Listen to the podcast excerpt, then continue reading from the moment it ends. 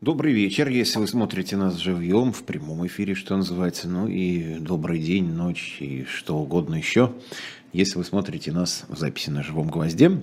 Я Антон Орех, ну, соответственно, возможно, вы меня узнали, Александр Гениса, писатель, ну, наверняка тоже узнали. Александр, я вас приветствую. Здравствуйте. Ну что, друзья мои, вы в чат нашей трансляции можете писать, соответственно, свои соображения, вопросы, просьбы, пожелания, реплики и так далее все, что вам, что называется, взбредет в голову. Вот, обычно мы тут как-то, ну, я так чаще у меня получается разговариваешь с экономистами, с политиками, все-таки с людьми, что называется, художественными. Мы говорим реже, поэтому, может быть, у нас сегодня будет такой более философский разговор. С другой стороны, как, как вырулим. Сан Саныч, Александр Александрович, вы я просто читал сегодня вашу последнюю на данный момент публикацию в «Новой газете» про разные волны миграции, в том числе там было. Я подумал, что для вас это опыт настолько не новый, что ну, примерно столько, сколько я на свете живу. Ну, то есть я тогда ходил в детский сад, вот, а вы уже осваивали иммигрантские просторы. Вот э, с точки зрения своего просто человеческого опыта, как вы смотрите на все, что сейчас происходит с русской, с новой волной русской иммиграции? Хлынувшие и в феврале очередным потоком, и в сентябре еще более бурным потоком. Вот чисто по-человечески, как вы все это воспринимаете? Человечески я в отчаянии, потому что ни один иммигрант не хотел бы покинуть родину. Вообще, надо понять одну простую вещь, что от добра не уезжают. Вся Америка возникла потому, что туда приезжали бедные, несчастные, голодные, убогие, бесправные. Это написано на цоколе статуи свободы. Другие сидели дома, и поэтому все, кто приехал в Америку, приехали потому, что им было плохо дома. Другим незачем было покидать свою родину.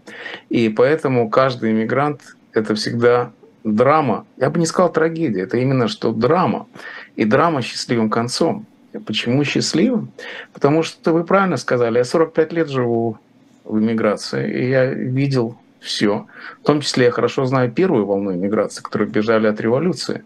И я работал в газете «Новое русское слово», где э, все были из первой волны, ну, большинство, во всяком случае. Поэтому я представляю себе хорошо, как это происходит. Знаете, что самое удивительное, самое главное во всем этом? Что как бы страшные и тяжелы не были первые годы, лет пять, может быть, три года, четыре года, вот в это время самое сложное – но кончается все хорошо. Миграция есть хэппи-энд. И наша волна миграции, волна миграции из России, как революционной, так и постреволюционной, как сталинской, так и брежневской. И я думаю, как и путинской, закончится все хорошо, потому что наша миграция самая успешная. Одна из самых успешных. Вообще иммигранты, в принципе, по статистике успешнее, чем люди, которые родились в Америке. Потому что, и понятно почему, потому что во всяком случае, мы все приезжали в такой, такими нищими, что путь мог быть только наверх. Низ некуда было дальше падать. И поэтому жажда успеха, жажда э, подняться по этой социальной лестнице, как называется, как ты пристроился новый американец. Так вот, мы пристроились все так или иначе хорошо. Я не знаю ни одного двоечника, ни одного второгодника. Есть несколько человек, которые вернулись в Россию, но по совершенно другим обстоятельствам. Э, часто это было связано с э, религиозными поисками, например. У меня была знакомая, которая вернулась в Москву, потому что там к Богу ближе. Но потом она обратно уехала в Атланту, потому что казалось, что до Бога далеко и там. То есть миграция – это всегда драматический опыт, но в конечном счете он приносит какой-то успех. Хотя, конечно, что бы ни было в иммиграции, всегда трудно, потому что мы живем в совершенно другом мире. И надо понять, что мир этот не похож на наш не только потому, что он анти наш, а он еще и потому, что это совсем другое дело. Вот я приехал в Америку, думаю, что Америка это антисоветская страна. То есть она была, была советская страна, а стала антисоветская. А на самом деле это как килограмм и километр. Это просто несравнимые вещи. И чем быстрее мигранты поймут вот эту вот несравнимость, тем быстрее они отделаются от всевозможных заблуждений. Ну и тогда останется тот самый русский мир, который не имеет ни малейшего отношения к Путину. Русский мир это, — это русская баня, это русский гастроном. Это даже КВН, который у нас в Нью-Йорке есть две команды КВН. Это э, песни у костра, которые собирается огромное количество людей, которые поют туристские песни около костра в Америке или в Канаде. Короче говоря, э, то, что мы привезли с собой, мы тщательно отбираем и пользуемся. И в этом отношении каждый иммигрант это кентавр, уже хотя бы потому, что он двуязык, два языка в одной голове это две личности. Я вас уверяю, что когда я говорю по-английски, я совершенно не похож на человека, который говорит по-русски. По-английски я гораздо меньше пью, гораздо меньше кричу, гораздо меньше жалуюсь и вообще гораздо скромнее. Нет, но пить то надо по-русски, конечно. По-английски пить, ну что там, выпили. Хотя англичане тоже могут, могут. но это если англичане. Особенно если это ирландцы. Ирландцев в Америке хватает, конечно. Да, и ирландцы а вообще говорят, что это такие русские, которые не знают просто русского языка, а так, а так, в, общем, а так в общем, русские. Есть такая идея, особенно еще и потому, что ирландцы считаются очень талантливыми поэтами. Поскольку русская поэзия действительно замечательная, то что-то в этом есть. Зато кухня у ирландцев очень странная. Они говорят, что обед из семи блюд – это шесть, карто... шесть кружек пива и одна картофелина. С таким меню, конечно, соскучишься. А, вы, признаться, вы меня удивили. Когда сказали, что у иммиграции обязательно хэппи-энд, ну, не может быть хэппи-энд у всех. Это было бы странно вот эти вот рассказы про людей, приехавших, там какие-то люди с высшим образованием, ставшие посудомойками, или там, водителями такси, разнорабочими, или никем не ставшие, ставшие там какими-то клошарами под мостом, ну такие. Может быть, вам э, просто не попадалось, как вот говорят, что в моем круге общения таких людей нет, просто, может быть, у вас круг общения такой состоит из людей разумных, состоявшихся, успешных, поэтому... Это, это совершенно не так, это одни и те же люди. Про клашаров-то, в общем, особенно нет, но все остальные это те же самые люди. Это те самые люди с высшим образованием, которые были таксистами, кормили кролика в лаборатории, мыли сортиры в аэропорту. Это все мои друзья и знакомые. И все они были с высшим образованием, у всех у них была карьера. Один был оператором в России, другой был журналистом и так далее. Третий был учителем, и, а потом стал массажистом. Это все одни и те же люди. Когда я говорю про успех, я понимаю вы Золушку читали? Вот читайте. Вот вы знаете, Золушку как раз читал. Вот, вот. Вот, вот, вот и читайте, потому не зря Золушка самая популярная сказка в Америке. Мы все начинали с нуля. Ну, что говорить про всех? Вот я вот, например, стал грузчиком. Я был ужасно доволен, что у меня моя первая работа была, меня взяли грузчиком, я был в полном восторге, но чуть не вылетел из этой, с этой работы в первые же пять минут, потому что меня спросили, умею ли я читать читать, писать. Я сказал, что с ума сошли, я университет кончил. О, говорит, нам такие не нужны. Я их еле уговорил, что я уже все забыл. И тем не менее три месяца я складывал джинсы в ящики. Это были самые тоскливые месяцы моей жизни. И выгнали меня именно за тоску, потому что у меня был такой вид. Я так пренебрегал своей работой, что меня, в конце концов, выгнали с этой работы первой моей. И вообще я был трижды безработным в Америке. Так что это то, что я говорю про happy end, это именно что end, это именно что в конце становится понятным, что, к чему это ведет. Но, в принципе, это очень тяжелый путь, конечно. И, знаете, когда я уезжал, я был счастлив только одним, что меня выпустили. Вот это было по-настоящему важно. Все остальное было не так важно. И я знал, что я буду заниматься тем, чем хочу. Я этим занимался где угодно и когда угодно. Именно так я и делал. Знаете, первые годы я писал в 5 утра, до работы, до того, как мне надо было идти подать на работу. Но все равно я был совершенно счастлив, потому что я мог делать то, что я хочу. Это называется свобода. свобода никогда не дается даром. А почему вы уезжали и когда вы уезжали, вы думали о том, что никогда больше не вернетесь в Россию? Все. Ну тогда это был Советский Союз. Все мы думали, что мы никогда больше не вернемся, и все прощались навсегда. И учтите, что это было время до интернета. Это... Я уехал в 1977 году. В году, я знаю. И э, связь с Россией была совершенно чудовищная, которая мне, честно говоря, напоминает нынешнюю. Потому что, например, по телефону Тогда было очень дорого звонить, могли звонить раз в полгода, скажем, родственникам или близким, друзьям. Это было целое приключение. Но и тогда мы боялись слова сказать, чтобы не навести беду на людей, которые остались в России. Именно так я разговариваю сегодня с друзьями. Я потерял эти навыки и все время все время говорю что-либо лишнее, поэтому я боюсь звонить, чтобы не навлечь беду как и тогда. И, конечно, мы уезжали навсегда. Это была такая маленькая смерть. И, в общем, конечно, э, это было довольно трудно и мучительно оставлять близких, родных, друзей. Но это все была цена свободы. Вообще свобода не бывает даром. И в конечном счете, конечно, все были счастливы, что смогли вынырнуть из этого ада. Почему это был ад?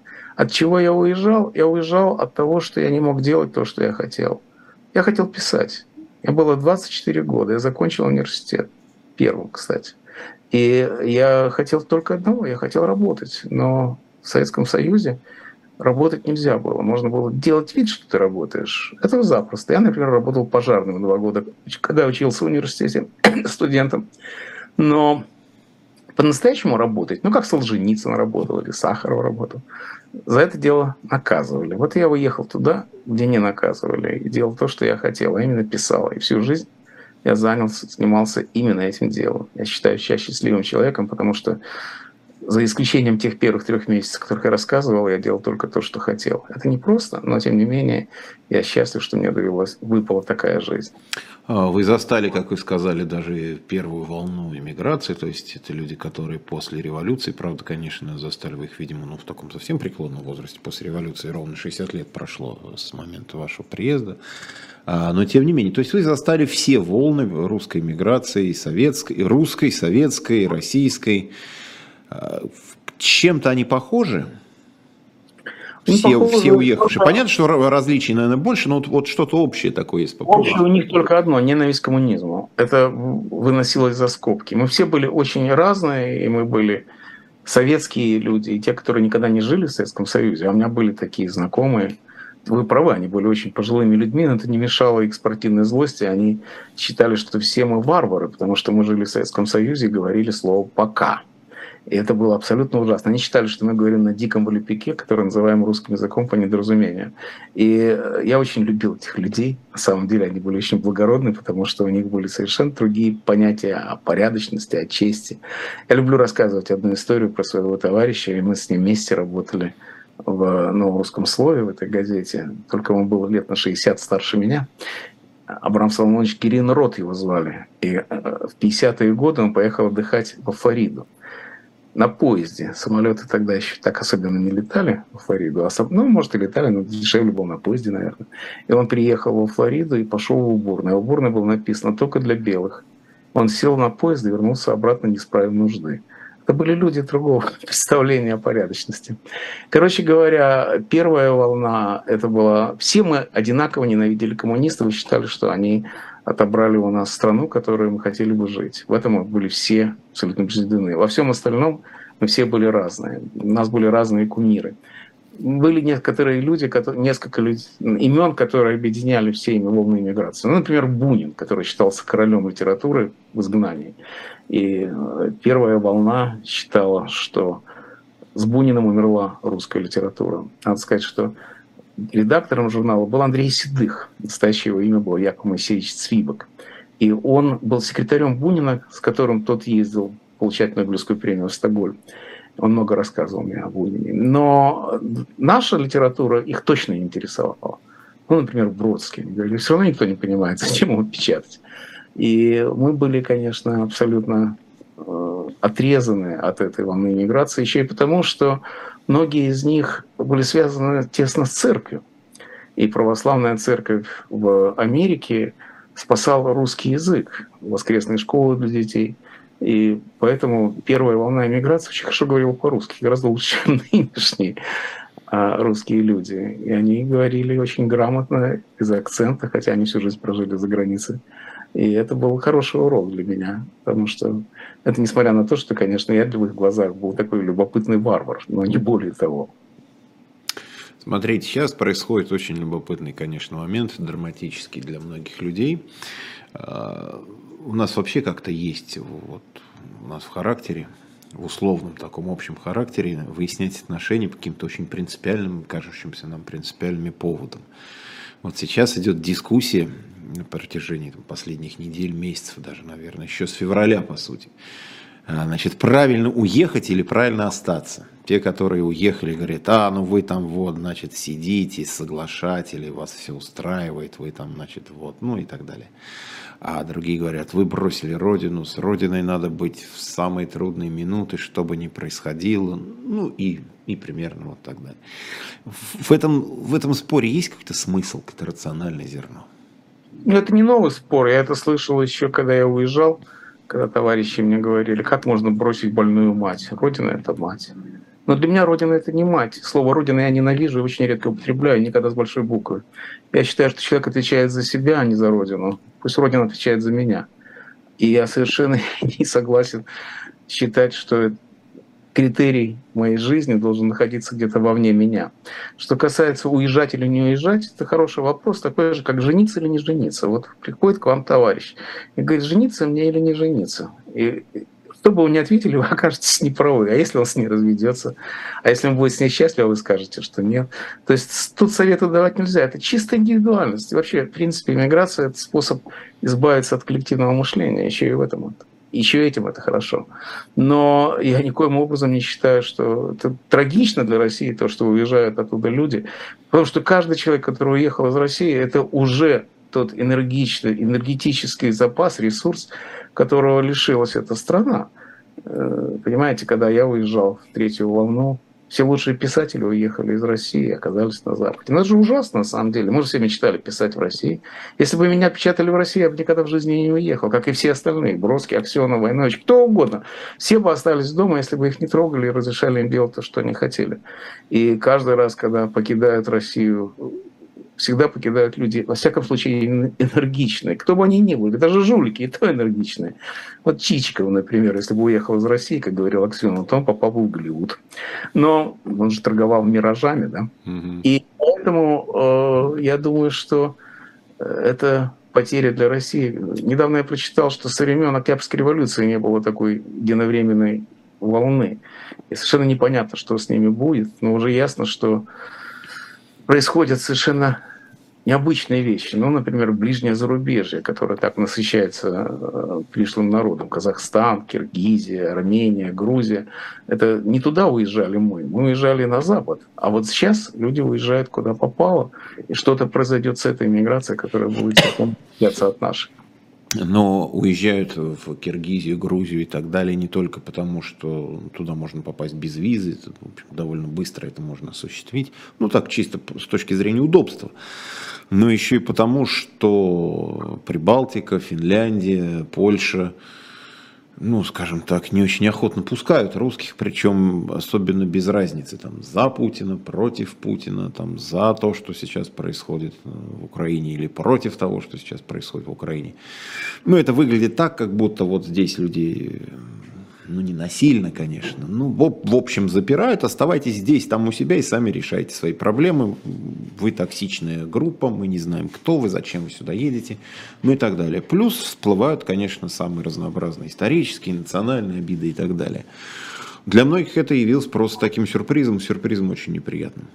Вот видите, вы ответили на все вопросы, которые вы же и задали. Именно поэтому они хотят, чтобы русские приезжали в Латвию. Начнем с того, что вы сказали, вот русских не привечают в Прибалтике. В Прибалтике нет такого слова. Прибалтика это с точки зрения Москвы, с точки зрения Кремля. Сами страны эти называют себя балтийскими. Балтика можно, а Прибалтика нельзя. Э, на наш слух это один черт, но для латышей, которых я знаю лучше других, это оскорбительно. И уже этим объясняется недоверие к русским в Балтии. И вы знаете, я в мае был себя в родных Пенатах в Риге. И, конечно, мы разговаривали на эту тему, тем более, что Рига – это… Там очень много русскоязычных, и очень много моих друзей, конечно, там, я же из Риги. И надо сказать, что когда-то мне казалось, еще в 89 году я напечатал статью в Латвии, тогдашнем Советском Союзе, о том, что если перестройка закроется, то будет запасная Россия, скажем, в Риге, это будет как Гонконг при Китае, прекрасном Китае. Теперь выяснилось, что Гонконг уже тоже не спасение, но Тайвань тогда при Китае, что это будет Азия свободы для русских. Таким он был в 20-е годы во время миграции, которая приехала туда и основала очень много русских культурных центров, например, театр Михаила Чехова, он до сих пор называется именем Михаила Чехова. Газета «Сегодня» выпускалась в Риге. Это была самая большая газета в эмиграции. Я представлял себе, что именно это произойдет, если в России опять победит диктатура. В России победила диктатура, и действительно эта Рига стала в определенном смысле сейчас журналистской столицей русского мира. Но то, что латыши это не радует, это тоже не латышей, а латвийцев. Это люди, которые жители Латвии, это граждане Латвии. Это разные вещи, это не национальный признак. Их тоже можно понять, потому что это маленькие страны с маленьким своим населением. Они боятся русских пришельцев, потому что они уже видели, что произошло в России. Давайте рассуждать так. Вот приезжают люди, которые ненавидят Путина, которые бегут от Путина. Но когда их на Западе спрашивают, а где вы были 30 лет? Почему, почему сейчас вы его ненавидите? А почему за 30 лет вы не смогли ничего с ним сделать? И, конечно, мы говорим, что мы старались, мы делали, мы выходили на демонстрации и все прочее. Говорит, ну да, но это ваша проблема, а не наша. Я прекрасно представляю себе, что так рассуждают люди в Латвии, в Литве, в Эстонии. С другой стороны, в таких странах, как Германия, Франция или Америка, рассуждают иначе. Э, я слышал, в Америке была такая идея дать каждому человеку, у которого есть высшее образование или научная степень, дать грин-карту, чтобы они приехали в Америку. На мой взгляд, это самый большой удар по путинской России, потому что это сразу обескровит науку. Но с другой стороны, Путину это точно наплевать. И всем его приверженцам, они хотят одного, они фанатики, они хотят убить украинцев, а что будет дальше, не важно. Так что это тоже не выход. Но это, конечно, большое приобретение для всех тех стран, куда иммигранты приезжают. Я был несколько лет назад в Техасе. В Техасе есть университет, самый большой кампус в мире. A&M называется университет. Огромные такие, я никогда не видал таких университетов. И там есть кафедры физики, астрономии, там какие-то точные науки. На этих кафедрах все говорят по-русски, потому что это все мигранты 90-х годов, которые бежали от нищеты, и в Техасе их приютили. Вот они живут в этой раскаленной техасской пустыне, которая совершенно не похожа на их родной Петербург или Москву. Я говорю, а что вы здесь делаете? Говорят, как, как все мы делаем, Родео. так, так вот живут русские физики в Техасе. А, просто, ну, это, конечно, опять же, философский разговор о старых обидах, Прибалты вспоминают, ну ладно, страны Балтии, будем, там, будем корректны, чтобы никто не обиделся, хотя всегда кто-нибудь на что-нибудь обязательно обидится, как мы знаем. Вот, они вспоминают 40-й э, год, оккупацию Сталина и так далее. Но в какой степени тогда теперешнее поколение граждан России должно отвечать за то, что было в 1940 году. И до какого момента вот эта вот цепочка взаимных обид и извинений будет тянуться. Там, ну вот сейчас вот, допустим, поляки вновь вспомнили о репарациях. Они считают, что немцы по-прежнему должны что-то заплатить за то, что было в 1945 году. Ну, в смысле, закончилось в 1945 году и было там с 1939 по 1945 год до, до которого поколения мы должны нести ответственность за то, к чему мы формально физически отношения не имеем. Как вы считаете, немцы, которые живут сегодня и которые уже 70 лет после войны, это уже старые люди, они отвечают за преступления своих дедов, прадедов и так далее? Отвечают, потому что они немцы. И я точно знаю, когда это закончилось или когда это закончится тогда, когда признают свою вину, немцы признали свою вину. Моя тетя, которая была в эвакуации, а, бежала от немцев из Киева, кстати, в Туркмению, и она получала репарации от немцев. Тетя моя старенькая. И они приходили какие-то небольшие деньги из Германии, репарация. Сколько репараций заплатили э, российские, советские, путинские власти латвийцам, которых э, они изгноили пол нации Сибири. Знаете, Торникалс стоит, Торникалс это маленькая станция около Риги железнодорожная, там стоит товарный вагон, в котором грузили в 1940 году всю так называемую интеллигенцию, включая полицейских почтальонов, и оставили там, забыли дать им воды, забыли дать им еды, они все там умерли. И вот этот вот вагон стоит, напоминает о том, что никто еще не извинился за эти преступления. Причем я не жду извинений от Путина, скажем, это разные вещи, он не человек. Но вот мои друзья, я, мы были в Риге вместе с большой-большой компанией писателей. И в Риге есть музей оккупации, который рассказывает именно эту историю. И я сказал своим друзьям, писателям московским, я говорю, давайте пойдем в этот музей. Они говорят, ну это же для латышей. Я говорю, как это для латышей? Это для русских, потому что русские не только были палачами, но были и жертвами. Никто не пострадал так от сталинских репрессий, как русские. Они говорят, самая идея. Я говорю, я уже ходил, показал билет, но никто со мной не пошел. То есть мы еще не готовы признать свою вину.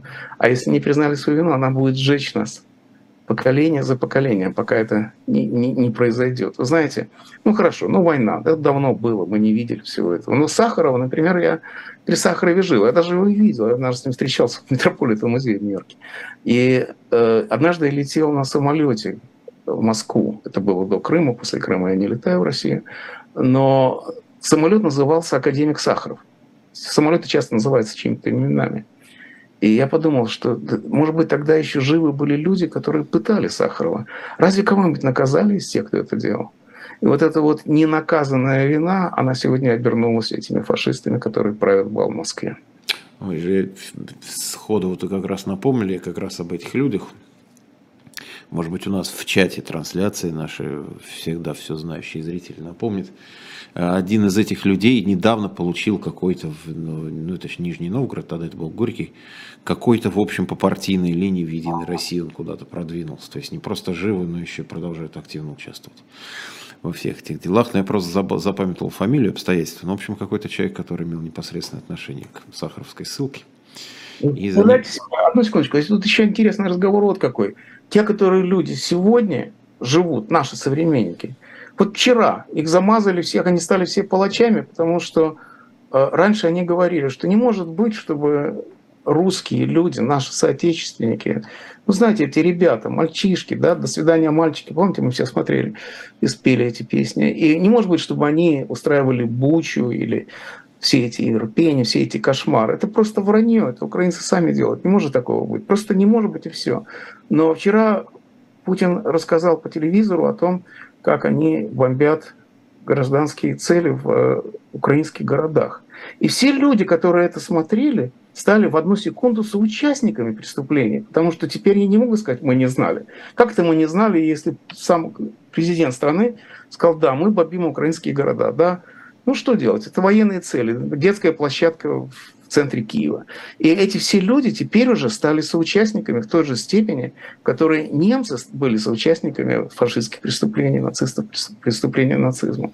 И в одну секунду все, кто соглашается и не, сопротивляется этим вещам, они стали соучастниками. Я не хочу сказать, что они должны выходить с лопатами и бороться с национальной гвардией. Я вообще ничего никуда никого не призываю, потому что я живу в Нью-Йорке. Но надо понимать, что когда говорят об ответственности, вот на вас повесили ответственность. Вот вчера вы стали свидетелями преступлений, и вы теперь знаете, вы не можете сказать, что этого не может быть, потому что сам президент сказал, он же не может врать, правда? Президент же нас не врет. И поэтому я думаю, что это очень серьезный вопрос об ответственности стал перед каждым человеком, который включал телевизор вчера. Другой важный вопрос. Что делать художникам, писателям, музыкантам, там, сценаристам и так далее? Просто я все время привожу в пример разговоры, собственно, ну, для их Москвы это был последний день работы, мы да, уже дорабатывали в Ютубе, это был просто последний, вот самый последний мой эфир, через час уже вообще все закончилось. И мы говорили с Андреем Бельжо, Э, и он сказал, что говорит, я человек уже не молодой, но я так в пересказе. Я, говорит, человек уже не молодой, уже прожил какую-то жизнь, что-то рисовал, о чем-то писал, о чем-то говорил, говорит, и у меня, говорит, ощущение, что все, что я делал до этого, было бесполезно, а что делать дальше, я не понимаю. Господи, как я понимаю Биджо? Я знаю немножко Андрея, замечательный человек, и я об этом думаю буквально каждый день. Понимаете, я 30 лет печатался э, в России. Это было самое счастливое время, потому что цензура исчезла. Я не верил, что я своей жизни смогу печататься в этой стране.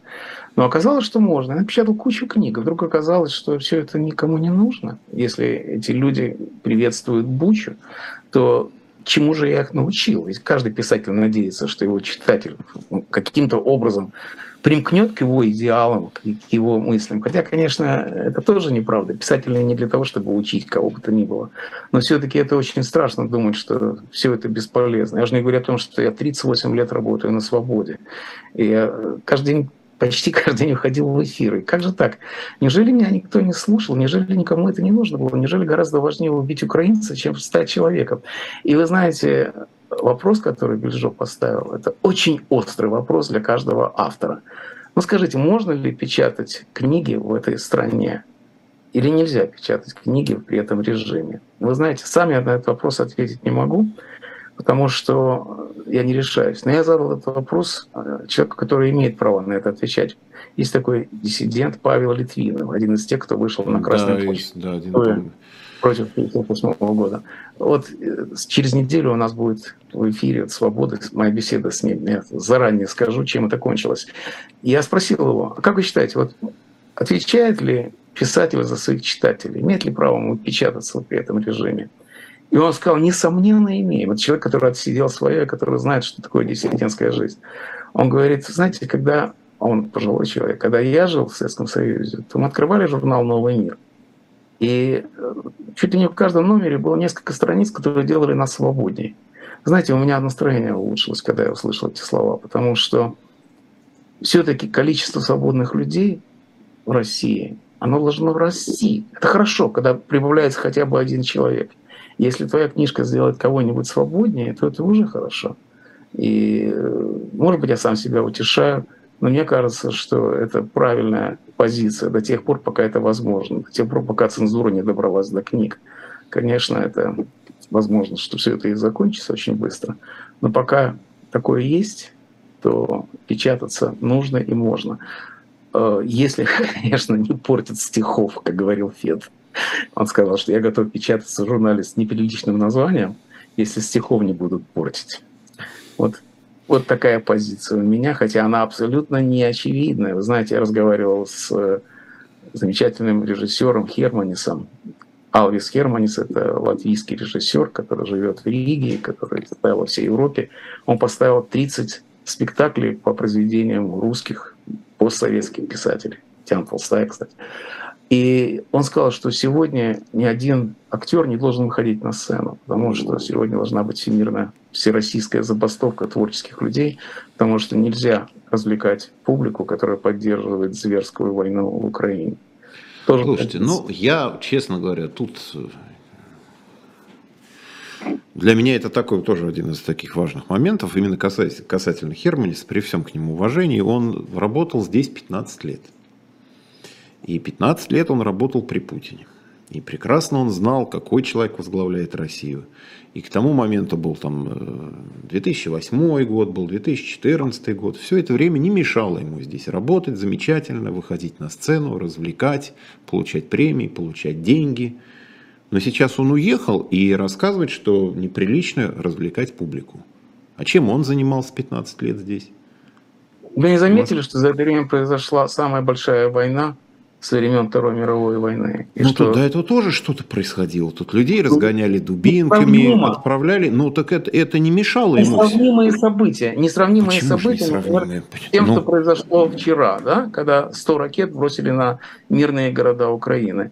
Это, да, это ужасно, знаете, это все было ужасно. Но я тоже приезжал в Россию до 2013 года, до, до Крыма. И я встречался со своими читателями. И они мне говорили, что вы приезжаете, вы встречаетесь с своими читателями. Нас становится больше, а не меньше. Это хорошо, а не плохо. Ну, так это все можно было так рассуждать до тех пор, пока не появилась Буча. И я бы сказал, что дело не в том, что все знали, кто такой Путин. Никто не сомневался в этом, человек из КГБ.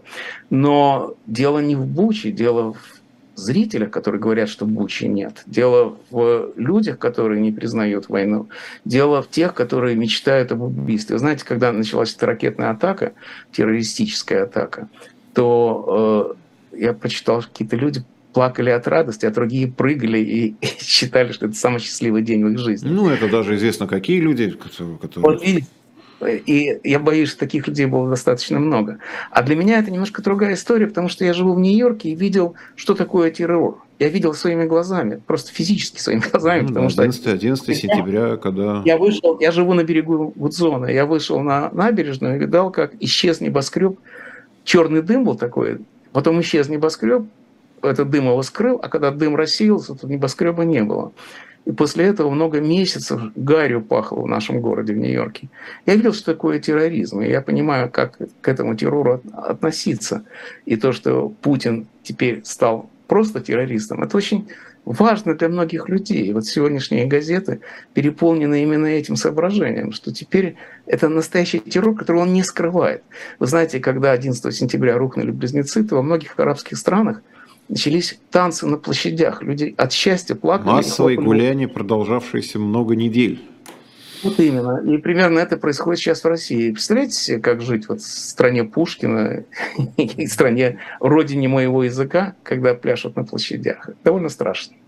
Ну, у нас, я честно вам скажу, больших тут каких-то плясок гуляний нет, кроме там, ну, там показывают пропагандистов, там известный Антон Красовский, который, ну, он, правда, за, когда ему платили деньги одни люди, он плясал, значит, по одним поводам, когда стали платить ему другие люди деньги, он стал писать по другому поводу, а придут еще какие-нибудь хозяева, заплатят ему опять деньги, он будет писать, плясать по третьему поводу. Это, в общем, отдельная, отдельная группа людей. А... Вот наша беседа сегодняшняя, она попадет в YouTube, наверное, и вы почитайте отзывы людей, которые пишут о том, какие мы негодяи, как мы продались евреям. И мне все говорят, ну это не за деньги платят. А я не очень уверен, что за деньги. Я думаю, что очень Нет, много ну, людей, я, я, ну, я, я, тут по, по, посмотрю. Ну, слушайте, люди хорошего не напишут в любом случае. Я уже давно на себе убедился. Знаете, у меня был один такой личный, единственный пример в жизни, когда мне захотелось написать негативный отзыв. Ну, я там, знаете, как вот ездишь с ребенком-то, ребенок был маленький, приезжаешь куда-нибудь, в отпуск, отдыхаешь. Если тебе все понравилось, ты приехал, отдохнул и возвращаешься на работу. И работаешь. Единственный раз, когда, вот, что называется, не задалось, не понравилось. Я приехал домой в Москву, и мне захотелось написать отзыв. И тут я вот это очень хорошо почувствовал этот момент, когда все тебе нравится, когда все хорошо, когда у тебя позитивная, добрая энергия, ты скажешь, какие хорошие ребята в эфире, как они все правильно сказали, и продолжишь заниматься своими делами. А если... А если... Это не повезло, потому что я получаю много писем, и особенно раньше, когда свобода была еще только радио, еще не было интернета, а письма все равно приходили из России. Один, например, мне прислал письмо и сказал, что зовите меня в эфире Лёли Кнут. Предложил мне одолжить денег. Я был очень тронут.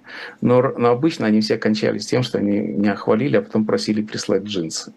Ну, видите, вот поэтому и хвалили, что джинсы нужны были. При том, что я абсолютно уверен, что огромное большинство людей уважало, ценило и продолжает ценить вашу работу, просто эти чувства не всегда высказывают. Мы, в общем, тоже, поскольку ну, мы с вами коллеги, это, в общем, не, не столько я на радио, сколько вы, но, в общем, 30 лет тоже отработал. вот, и все, все эти эмоции известны, поэтому, ну, люди и пишут так, как-то так, чтобы слово доброе свое до нас донести. Вот, по поводу радости и плясок и так далее, у меня складывается другое ощущение все-таки, поскольку я вот все это время жил и продолжаю жить в России, у меня основное ощущение другое, что большей части людей в принципе все равно, что происходит. И это не положительная, конечно, эмоция и не положительная характеристика.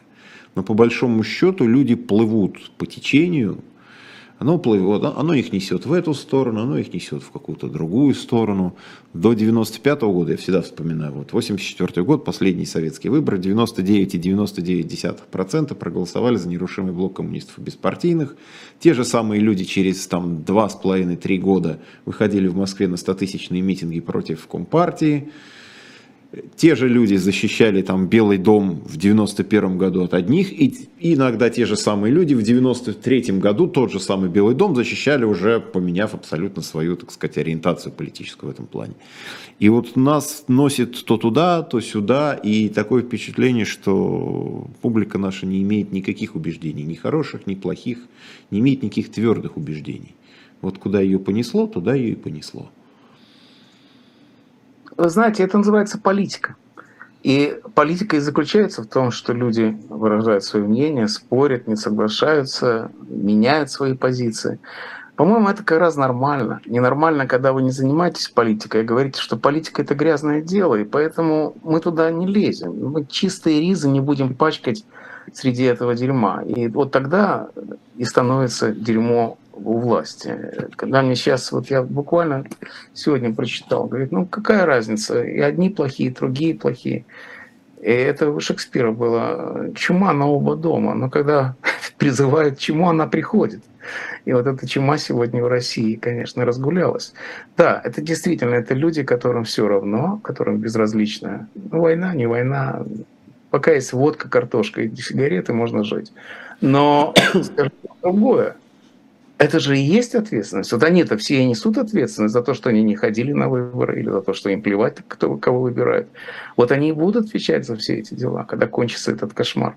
Вот они, как немцы, отвечали 70 лет и продолжают отвечать, как вы видите, больше до сих пор не могут выяснить отношения. Вот так они и будут отвечать за то, что простые люди, которые ничего плохого не делали, им просто было все равно. Вот они-то и отдали власть Путину. И, конечно, это вина, в данном случае это вина народа. Когда часто сейчас очень говорят, где вина, где ответственность. Понимаете, вина – это то, что ты сделал сам, а ответственность – это то, что ты ничего не делал, но за это ты и отвечаешь. Это ужасно, конечно, но именно так оно и происходит. И, в общем, конечно, сегодня вы сказали, что, вы сказали, что большинство.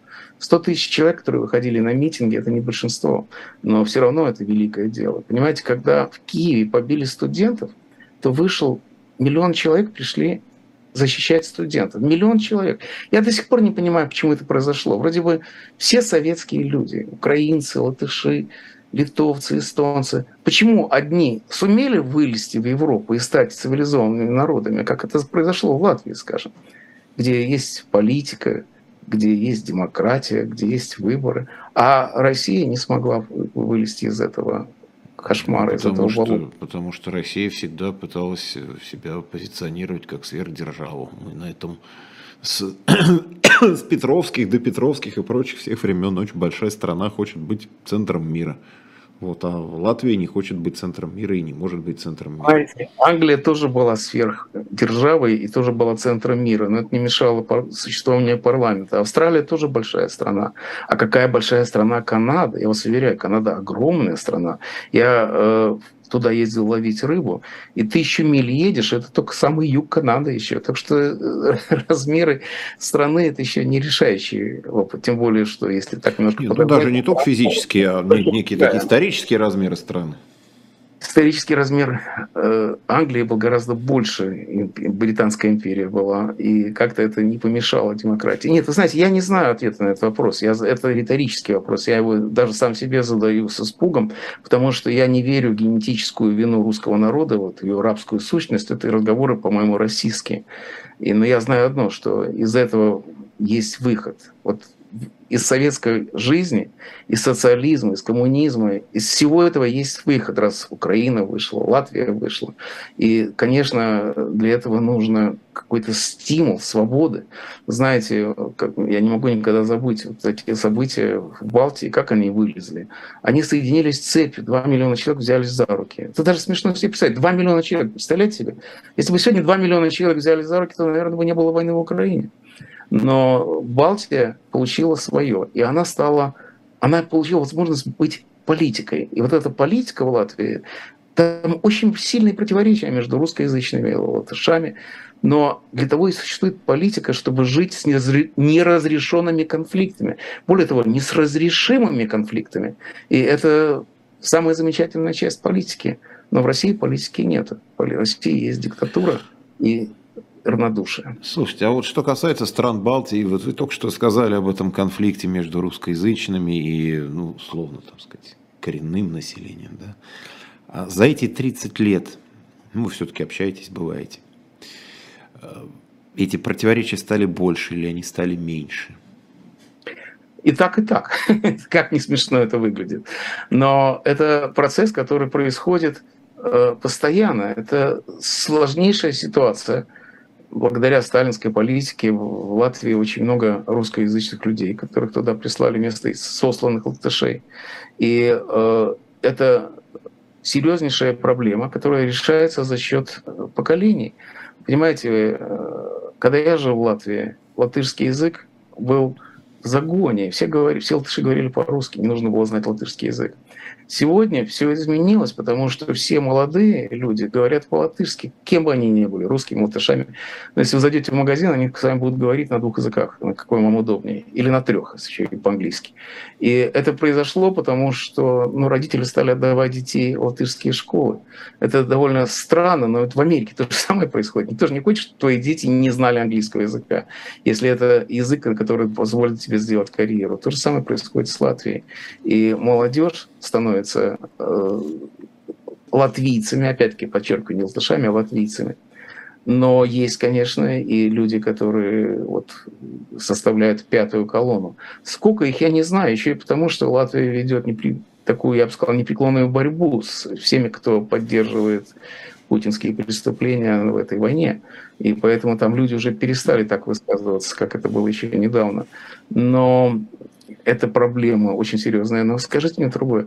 Как вы думаете, сколько латвийцев хочет уехать к себе на родину и жить в путинской России? Я не знаю ни одного.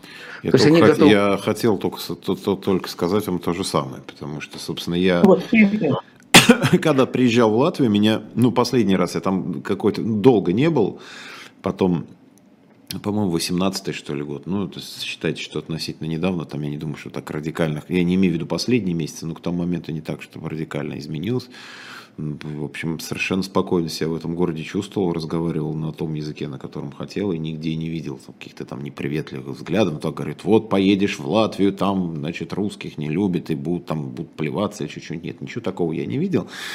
Мне в этом смысле даже приятно это удивило. Но, с другой стороны, если все эти люди, которые говорите, пятая колонна, а им что мешает? Ну вот они живут в Латвии, они говорят по-русски, э, при этом они имеют вид на жительство в европейской стране, могут ездить по Евросоюзу. В общем, уровень жизни вполне достойный. Что мешает-то людям? Что, что не нравится? Дело в том, что ничего не мешает. Я считаю, что русские, которые попали в Латвию, в Латвии, кстати, не любят, когда я это говорю, им страшно повезло, потому что они оказались в Европе. В Европе, да. Просто формально в Европе, да, по документам в Европе. И то же самое будет с украинцами. Вообще, на самом деле, русские люди попали в Европу не целиком народом, а по частям. Кто-то в Эстонии, кто-то в Литве, кто-то вот сейчас в Украине. И это великое счастье тех людей, которые попали, конечно, в Европу, потому что они живут в свободной стране и могут выражать свое недовольство этой страной. И это тоже часть. Вы думаете, что, господи, я живу в Америке, половина страны ненавидит одного президента, половина другого. Это нормально. Ненормально любить президента, так как любят Путина, или любить, как любили поклонники Трампа. Это ненормально. Политиков не надо любить, политиков надо терпеть. И в этом отношении э, в Латвии нормальная ситуация. Я не вижу в этом никакого такого э, особых обид. А что касается э, того, что русские переезжают в Латвию, где их будут обижать, то у меня есть школьный товарищ, и, который так жил в Риге, он сказал, я оказался в Европе, никуда не переезжаю, в отличие от тебя. И, и я его спросил, слушай, ну а скажи честно так, вот русских не любят в Латвии? Он говорит, нет, говорит, русских не любят в России. И, по-моему, он очень прав.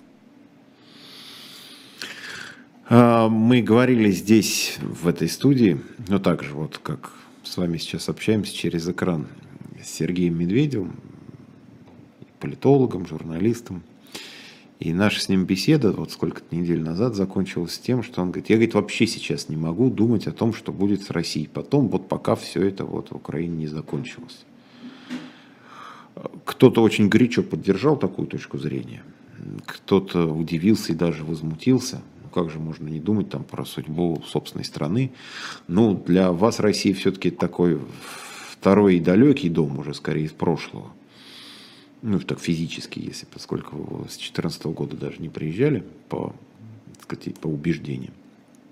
Но тем не менее, есть у вас силы, желание, возможность думать о том, что будет с Россией в каком-то обозримом будущем? Но это все зависит от того, как кончится война. Вы знаете, я не знаю, я же не могу предсказывать, но я знаю того, кто может предсказывать. Недавно, несколько дней назад, мы провели вечер с Владимиром Сорокиным беда Сорокина заключается в том, что что бы он ни написал, все сбывается. И я уже предложил запретить по Сорокину писать, потому что это очень опасно. День опричника, вот это пришел день опричника. И я с ним встретился и спросил, говорю, первым делом скажите, что будет дальше? Кто говорит вам ваше... Да, надо было спросить, над чем вы сейчас работаете, и тогда мы поняли. Он сказал, что он, не, он сказал, что сейчас не время писать, сейчас время журналистики, поэтому он взял паузу. Я говорю, тем более, скажите сразу, коротко и ясно, что будет? Он сказал, в 22 году война кончится победой Украины. Я говорю, а как? О, говорит, этого я уже не знаю, я же паузу взял. И э, я не знаю, я вам передаю слова Сорокина. Сам я не знаю, что будет. Я знаю только одно – что все страны вылезают и каким-то образом возвращаются в мир. Понимаете, вот была, например, Япония. Они сказали, что японцы не должны проиграть войну. Они должны, как яшма, разбиться и уничтожить себя, потому что они не могут быть проигравшими. И Гитлер сказал, что раз Германия проигрывает войну, то она должна быть уничтожена, потому что она недостойна существования, если она не может выиграть войну. Примерно так рассуждает сейчас Путин, когда он говорит, что хорошо, вот мы попадем в рай, а они попадут в ад. И люди слушают эту фигню. Поэтому, конечно, как можно предсказывать, когда сумасшедшая власть? Фанатики были и раньше, но никогда у них не было атомной бомбы, и это особенно опасно сегодня. Э, я думаю, тем не менее, если мы уцелеем, если жизнь продлится на этой планете – то э, Россия вернется туда, где она была, скажем, в 91 году. Она вернется, и все начнется сначала, потому что Россия всегда страна второгодник. Они постоянно в России остаются на второй год, и начинается все сначала. Заметили, что Россия ходит по кругу, история в ней не развивается, а длится. И каждый раз после падения очередного диктатора, очередного мясника и людоеда, приходит другой мясник и людоед, но он уже разоблачает первого. Так было с Хрущевым, который был человек, который жаловался Сталину, что не, не разрешают расстреливать достаточно много. А потом он пришел, был 20-й съезд, и вдруг изменилась страна. Так было с Горбачевым, который изменил эту ситуацию. Так было всегда, когда Россия проигрывает войну. Это лучше, что с ней может случиться. И только на это я и надеюсь. Верю ли это? Это второй вопрос. Но надеюсь я точно именно на это. Ну что же, так, я сейчас... Да, у нас с вами еще, у нас с вами еще целых 4 минуты в эфире. Это такая хорошая в этом смысле эмоциональная точка. Э, можете ли вы представить тогда какой-то момент, ну, я думаю, что этот вопрос вытекает из предыдущего рассуждения, когда вы все-таки соберетесь, если там, не знаю, будет называться ли самолет Андрей Сахаров или как-то еще, и прилетите сюда – Конечно, я могу себе представить такую ситуацию, только довольно сложно, потому что мы с Путиным ровесники, но он не курил, не пил и хорошо питался. Вот если Россия будет без Путина, и если Россия вернется те счастливые для меня 90-е годы, когда в России была свобода, то я буду счастлив вернуться в Россию и встретиться с людьми, которые а их очень много, которые болели за Украину. Вообще, вы заметили, что происходит сегодня? Ведь это невиданная вещь. Сколько русских людей патриотических людей, патриотически настроенных людей, сколько из них мечтают о поражении своей страны. Вы посмотрите, это действительно миллионы людей болеют за Украину. И это, конечно, обнадеживает. Это значит, что есть еще разумные, честные, достойные люди в России. И надо помнить о них всегда, и надо благодарить их за то, что они могут поддерживать себе нормальный дух здравый смысл. И вот к таким людям я буду счастлив вернуться и встретиться с моими читателями, которые пережили этот кошмар, если мне это удастся. Но у меня такое ощущение, что большинство ваших читателей, тех людей, с которыми вы хотели бы встретиться, уже скорее приедут к вам. Потому что тут, тут тоже мало кто остался. Ну, это так кажется, мало кто остался. Вы посмотрите, какая это огромная страна и сколько людей. Знаете, я люблю такую метафору. В каждой деревне, в каждом городке есть три сестры, которые думают, что кроме них никого нет. Но эти три сестры есть в каждом русском городке, поселке, деревне, где угодно. И они думают, что других нету, а я знаю, что они есть. И вот эти три сестры, ради которых мы с вами сегодня разговариваем, они все-таки есть, и я на них надеюсь. Ну что, я благодарю вас. Александр Генис, писатель, журналист, был у нас в эфире на «Живом гвозде» в особом мнении. Я благодарю всех, кто нас смотрел, писал, распространяйте видео по возможности, если у вас такое желание имеется. Ну и вам, Александр Александрович, спасибо большое за беседу. Спасибо вам. Всего хорошего. Все, счастливо.